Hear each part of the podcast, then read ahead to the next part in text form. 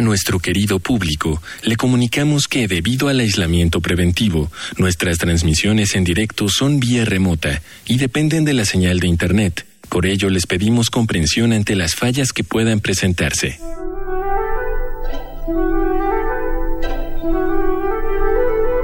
Radio UNAM y el Programa Universitario de Bioética presentan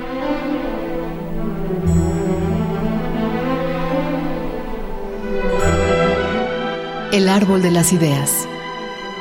Bioética, ciencia y filosofía para la vida. Con Paulina Rivero Weber.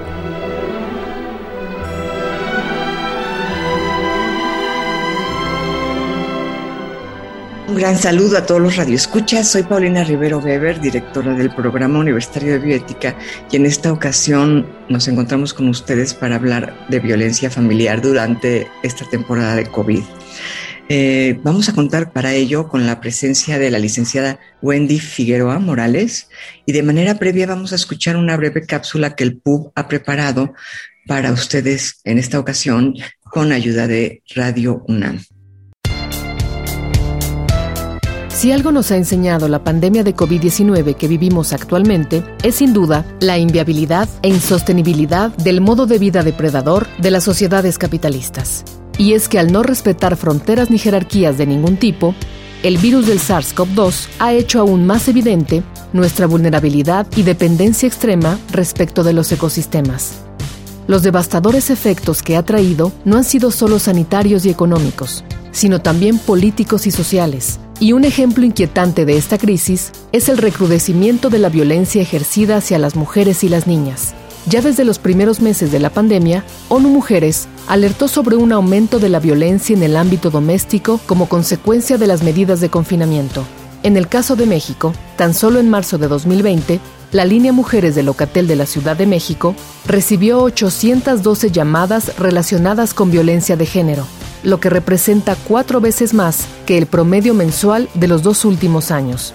Al aumentar el estrés y las tensiones asociadas a la incertidumbre económica, así como al convertirse el hogar en el espacio principal de la educación y del trabajo, se explica que las mujeres y las niñas se encuentren más expuestas a la violencia de sus agresores, que muchas veces son la propia pareja sentimental. Por otra parte, el confinamiento también ha significado un aumento en la carga de trabajo de las actividades como la educación de los hijos, el cuidado de adultos mayores y personas con alguna discapacidad o las labores domésticas. Sin embargo, la carga de trabajo no se reparte de manera equitativa y tales actividades se encuentran lejos de ser reconocidas social y económicamente, lo que supone un mayor riesgo de contagio y un impacto diferenciado en la salud de las mujeres. Otra consecuencia de la pandemia tiene que ver con el acceso de mujeres y niñas a los servicios de salud sexual y reproductiva. Debido al miedo al contagio, las mujeres acuden menos a los centros de salud, lo que afecta la distribución de métodos anticonceptivos e impacta en el número de embarazos no deseados y en las enfermedades de transmisión sexual. Además, se registran mayores dificultades para acceder al aborto legal y seguro, así como el descuido y la insuficiencia de los servicios hospitalarios vinculados con el parto. Por si todo esto no fuera suficiente, la situación de discriminación y vulnerabilidad asociada al género se ve agravada además por la pobreza, la clase social, los orígenes raciales, la pertenencia a una comunidad indígena o la condición migratoria.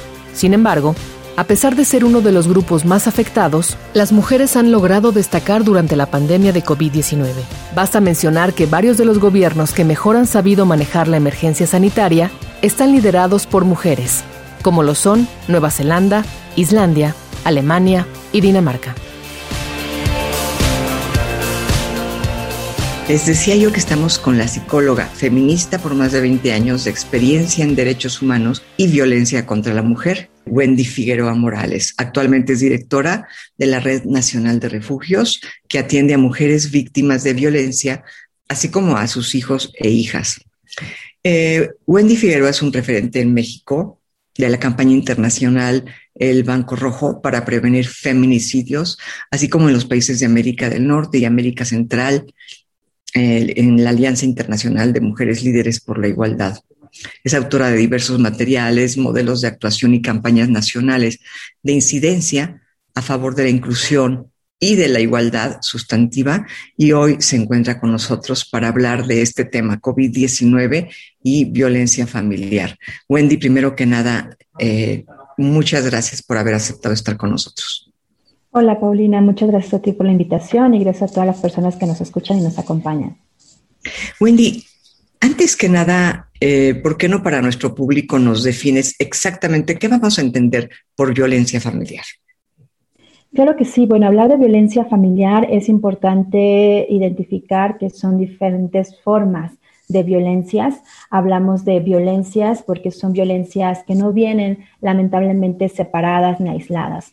Hablamos de violencia económica, que puede ser desde el control del recurso de las mujeres, que puede ser el no proveerles de las cuestiones básicas de alimentación, por ejemplo, o que la mujer está trabajando y la persona agresora, mayoritariamente hombres, controla ese recurso. Hablamos de violencia patrimonial también, cuya violencia tiene que ver con estos aspectos materiales que son propios de la mujer o de la familia, que puede ser la casa, que puede ser el pasaporte, que puede ser un muñeco de peluche, que puede ser algo que le pertenece a la mujer, al hijo o la hija. Hablamos de la violencia sexual, que no solamente es la violencia sexual, hablando de penetración, estamos hablando del acoso sexual, estamos hablando también de exponer a los niños, a las niñas, a las mujeres a material pornográfico, a conductas eh, que no son voluntarias, hablamos de una violencia sexual, que lo vamos a profundizar más adelante seguramente,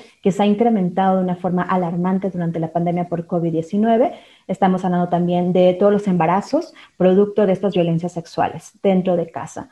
Hablamos de la violencia física, que es la más común, la que generalmente pensamos que es la única que existe, que son los golpes, que son esos empujones, esos pellizcos, aquello que se mira.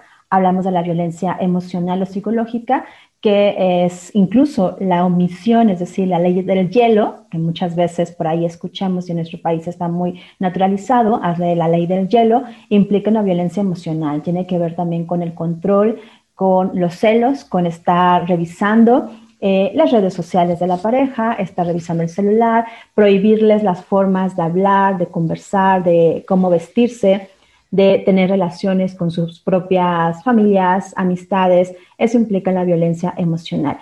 Y Todas estas violencias se presentan en el ámbito de la familia, o nosotros hablamos de las familias, reconociendo que hay una diversidad en las familias. No solamente están las familias tradicionales conformadas por papá, mamá e hijos o hijas, sino también familias eh, dirigidas por mujeres solamente o por personas que tienen un lazo más allá que consanguíneo afectivo.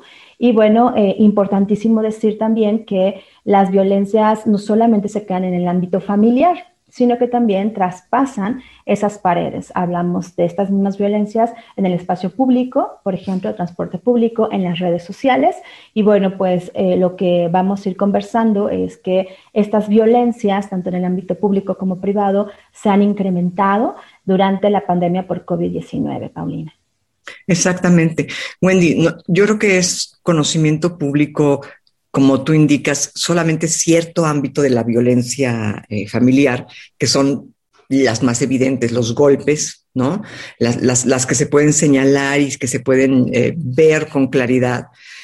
Y sabíamos pues que este tipo de violencia se había incrementado durante la pandemia en el sentido de que habían aumentado considerablemente las llamadas de auxilio eh, por parte de mujeres. Eh, la cifra que, que, yo leí en algún momento y que me ocasionó sorpresa fue que se habían incrementado en un 80% en México y bueno, el resto de Latinoamérica también eh, estaba por ahí, aunque México este artículo lo pintaba en un 80 como el más elevado, ¿no? Pero se refería únicamente a llamadas de auxilio. Tú acá nos estás hablando de algo más, de un tipo de violencia que a lo mejor no amerita una llamada de auxilio emergente, pero que no por eso deja de ser violencia. Entonces, em, ¿por qué no nos platicas un poquito qué pasaba antes de la pandemia con este tipo de violencia y cómo es que sabemos que se incrementó? ¿O qué tipo de violencia se incrementó? ¿O si hay algún tipo de violencia que no se haya incrementado? Claro, Paulina, es muy importante esto que, puntualizas, porque efectivamente los datos estadísticos que tenemos en México específicamente, sobre todo del Secretariado Ejecutivo, que son datos oficiales, justo nos reflejan llamadas eh, por violencia familiar, pero que están relacionadas con violencia sexual, con violencia eh, psicológica en algunos casos, tienen registros de mujeres asesinadas, que no todas son tipificadas lamentablemente como feminicidio, que ahí también es todo un hueco vacío que tenemos en nuestro país, donde los asesinatos de mujeres no todos son tipificados correctamente, pero eh, no nos hablan ni, ni se registran aquellas violencias que son naturalizadas y justificadas incluso por las propias autoridades, que se invisibilizan y que pareciera ser que así es y que así debe de ser nuestro día a día y que sin duda el estar en confinamiento es una estrategia que muchos países, entre ellos México, utilizó para protegernos del COVID-19 sin tener una mirada de género de derechos humanos, lo que llevó a que las mujeres volviéramos a regresar al espacio privado. Y eso lo quiero puntualizar porque antes se hablaba de violencia intrafamiliar o violencia doméstica. ¿Y qué significaba el intrafamiliar? Justo que solamente esto sucedía en el interior de la casa y no era del dominio público. Y en los feminismos hablamos que lo personal es político y que lo que pasa en la vida eh, privada, en la persona, impacta, por supuesto, en la sociedad y en la comunidad. Y bueno, pues transitamos a través de los movimientos feministas para lograr hablar de la violencia familiar e identificar que se da en el ámbito familiar, pero no quiere decir que sea privado. El hecho de quedarnos en el confinamiento por la pandemia de COVID-19 dentro de casa es regresar a ese espacio privado, que es un escenario perfecto para el machismo, para el patriarcado, para seguir controlando a las mujeres, a los niños y a las niñas, que históricamente son eh, poblaciones socialmente vulneradas. Aquí también quiero hablar de que no somos un grupo vulnerable, como se nos dice, sino que la sociedad nos vulnera por el simple hecho de estas jerarquías y estas desigualdades. ¿Y qué pasó? Que bueno, el estar en casa protegiéndonos de la pandemia por COVID-19 nos llevó a estar conviviendo más de 24 horas con un agresor con un agresor que no participa en las labores domésticas, cuya sabemos brecha de desigualdad que hay en nuestro país es enorme. Las mujeres hay, tienen una brecha de desigualdad salarial, eh, tienen mayor, obviamente, actividad en labores de cuidado, labores domésticas que no son remuneradas, ni siquiera son reconocidas como un empleo, y que hubo una sobrecarga dentro de estos espacios. Eh, me cuesta trabajo llamarles hogares, porque un hogar tendría que ser un espacio donde tú y yo, donde todas las personas estemos seguras, después de un, un día súper complejo, llegues a cobijarte a este espacio, ¿no? Entonces, bueno, en estas casas lo que sucede es que todo esto es un escenario que va incrementando las situaciones de conflicto, de desigualdad y el control, donde eh, vimos muy evidentemente en la Red Nacional de Refugios, cuando empezó la pandemia ya más de un año, nosotros lanzamos una campaña, Aislamiento sin Violencia no está sola, que en las dos primeras semanas de, que llegó la pandemia en México, permitió dar a, las mujeres información puntual, Paulina, para que ellas pudieran empezar a identificar que esta situación que vivían día a día, que de alguna forma se minimizaba porque el agresor salía a trabajar, porque ellas salían de casa, porque no estaban tanto tiempo eh, conviviendo, iba a empezar a incrementarse. Y logramos hacer junto con esas mujeres la estrategia para salir de casa, incluso negociando en esta idea de, bueno, eh, mientras está el confinamiento yo me voy con mi madre, me voy con tal persona para que tú estés tranquilo en casa, porque habían ya mensajes de los agresores como yo voy a estar en la casa y pobre de ti si los niños están gritando. Eh, conforme iba pasando el tiempo, las mujeres nos hablaban y nos decían, ya está la agresión, me tengo que quedar en la azotehuela. en México sabemos a qué me refiero con la azotehuela, ese espacio aislado donde pues están las cosas de aseo y, y, los desechos, mientras el señor estaba en su conferencia, ¿no? O ella era la responsable de que los niños y las niñas no gritaran cuando justo por eso hablo que esta pandemia no tomó en cuenta para nada una mirada de género y derechos humanos, de saber qué va a pasar con cada una de las personas que son seres humanas, que son ciudadanas, que van a estar en ese espacio, que además en México no todas las personas tienen el privilegio de tener espacios grandes, ¿no? O tener un root garden o tener un jardín o tener aunque sea un balcón. Entonces, esto llevó a tener una serie de situaciones de estrés, pero que el estrés no justificaba la agresión y que lo que hacía era generar obviamente un mayor control sobre las mujeres, los niños y las niñas, donde había esta sobrecarga de trabajo, pero también las violencias emocionales, económicas, donde las mujeres tenían que hacer maravillas para poder mantener la alimentación de los hijos e hijas. Por eso es importantísimo, como empezaste el programa, hablar de las violencias, los espacios también, ¿no? Cómo no lograban tener cada quien espacios propios, había invasión y bueno, todo esto fue un cúmulo de violencias que en muchos casos pues llegó a situaciones lamentables como abusos sexuales y violencias sexuales. Y esto fue porque llegaban a casa también familiares para resguardarse de la pandemia, ¿no? Ahora, pero entonces, Wendy, de alguna manera por lo que nos estás diciendo, es esta, mm, este boom de violencia propio de la pandemia, como nos dices tú, de violencia psicológica, de violencia emocional, de violencia física, de violencia sexual. este gran llamado, de alguna manera, lo que hace es manifestar algo que ya estaba ahí, ¿no? Pero con mayor fuerza. Digamos, la pandemia ha sido como un líquido de contraste que nos ha hecho ver lo terrible de la, de la violencia al interior de la familia. Ahora, entre el gobierno, entre la estructura gubernamental en nuestro país, ¿existe alguna instancia encargada de llevar la voz del feminismo eh, hacia las comunidades, hacia las mujeres, de proyectar todas estas ideas o no existe? Sí, de hecho, eh, pues bueno, está LID Mujeres, por ejemplo, que es la instancia rectora de las políticas de igualdad de nuestro país, que además recordemos que fue creado por las organizaciones feministas y por las organizaciones de la sociedad civil, pero creo que cuando le incluimos la parte de la mirada feminista, Paulina, ahí nos queda mucho a deber. Es decir, eh, sin duda tenemos instancias, eh, simple y sencillamente todas las secretarías que forman parte del sistema para atender, prevenir, sancionar y eliminar las violencias contra las mujeres que están en la Ley General de Acceso a las Mujeres a una vida libre de violencia, tendrían que tener acciones garantes para justo tener una política de igualdad, de no discriminación y garantizar una vida digna y libre de violencia para todas las mujeres y niñas. La realidad es que cuando no hay estas acciones desde un enfoque feminista que marca totalmente la diferencia, desde un enfoque de derechos humanos y perspectiva de género y además interculturalidad, pues entonces solamente tenemos instancias que son pues bastante endebles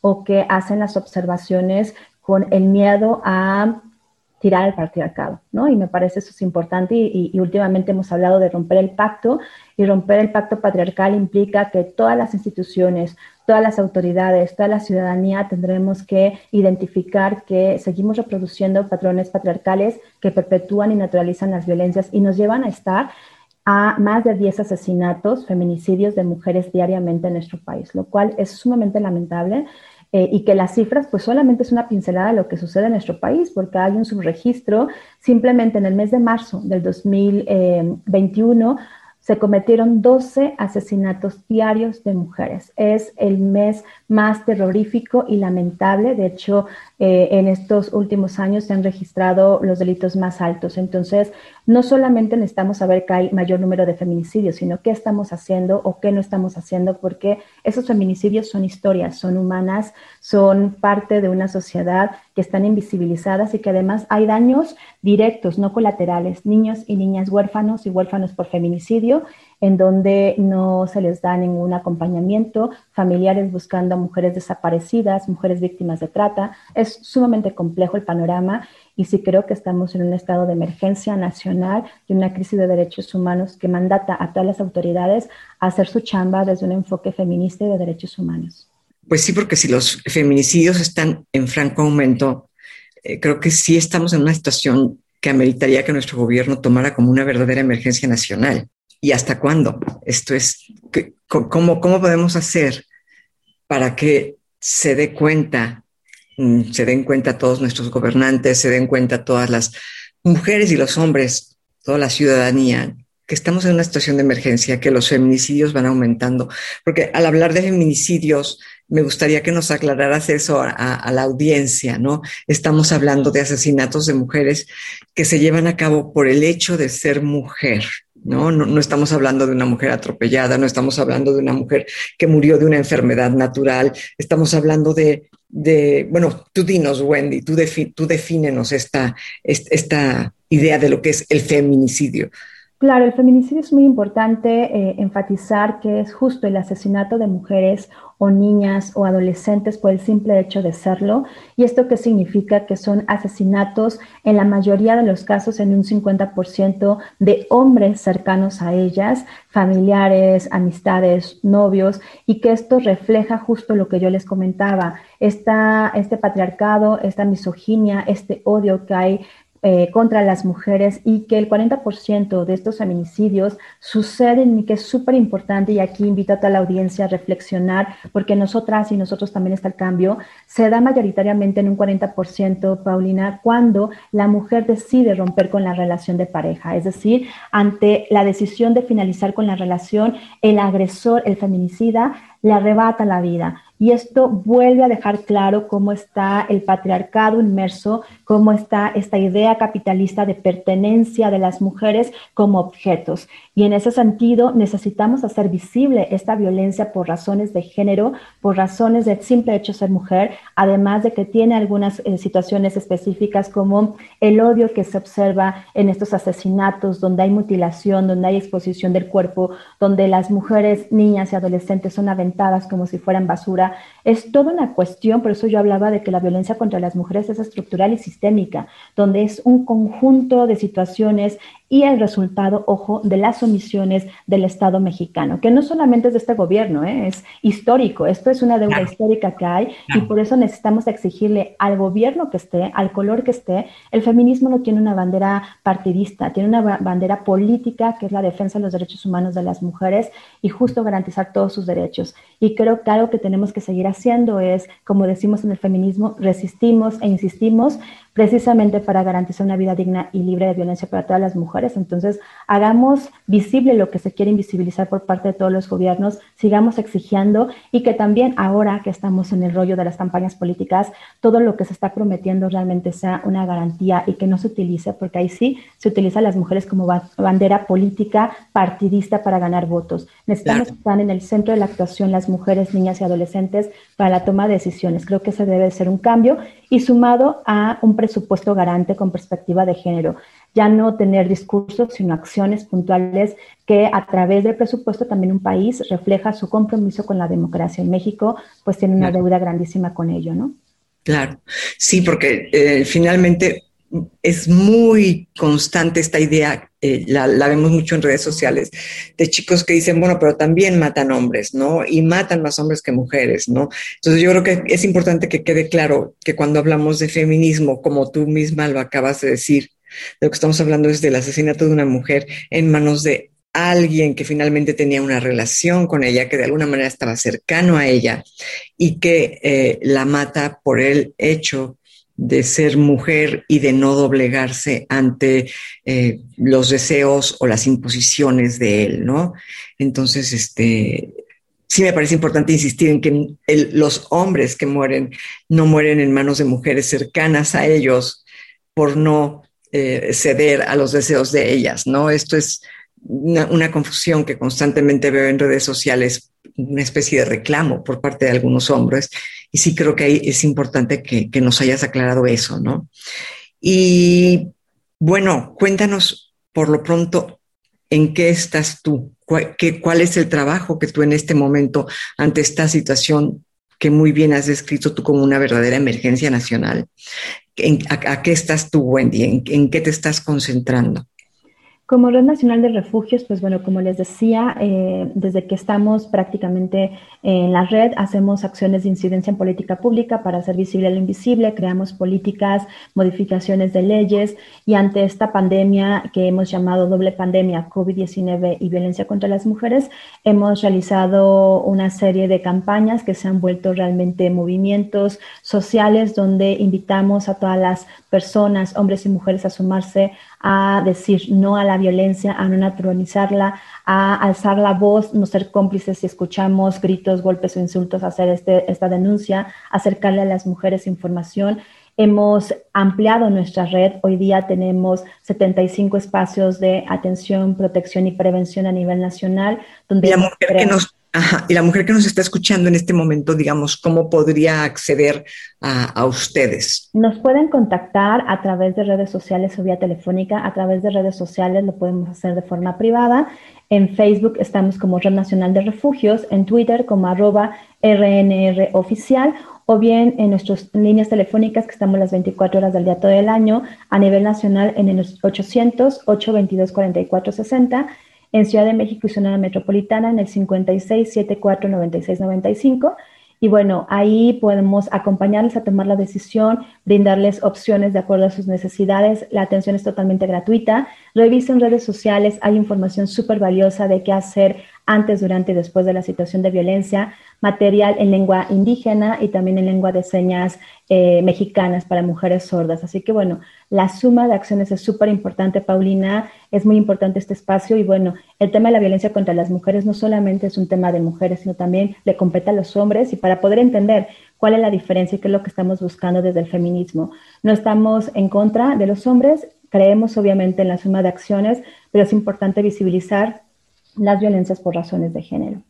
Claro, y que finalmente, como decía Graciela Hierro, que le abrió camino a los estudios feministas en la universidad, eh, decía mucho Graciela Hierro, el feminismo libera a la mujer, al hombre, al niño y a la niña, ¿no? Quitándoles estos fuertes eh, guiones establecidos a los cuales hay que apegarse y que finalmente nos enloquecen a todos, no nada más a las mujeres particularmente a los hombres, ¿no?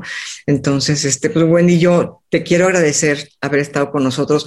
Ojalá nos concedieras más adelante la posibilidad de hablar de androcentrismo, porque finalmente en el fondo de todo esto se encuentra pues esta idea de, del, hombre varón, ¿no? El, el, hombre no entendido como el ser humano, sino el hombre varón, el, el ser humano varón al centro de axiológico, ético, económico, de todas las cosas.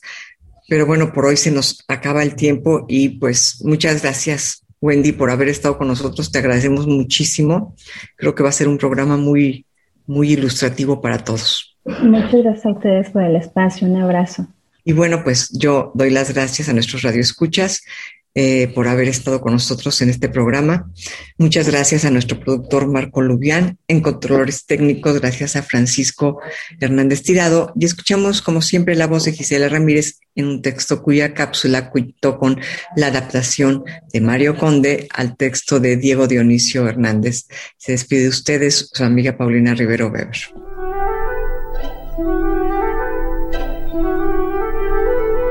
Radio UNAM y el Programa Universitario de Bioética presentaron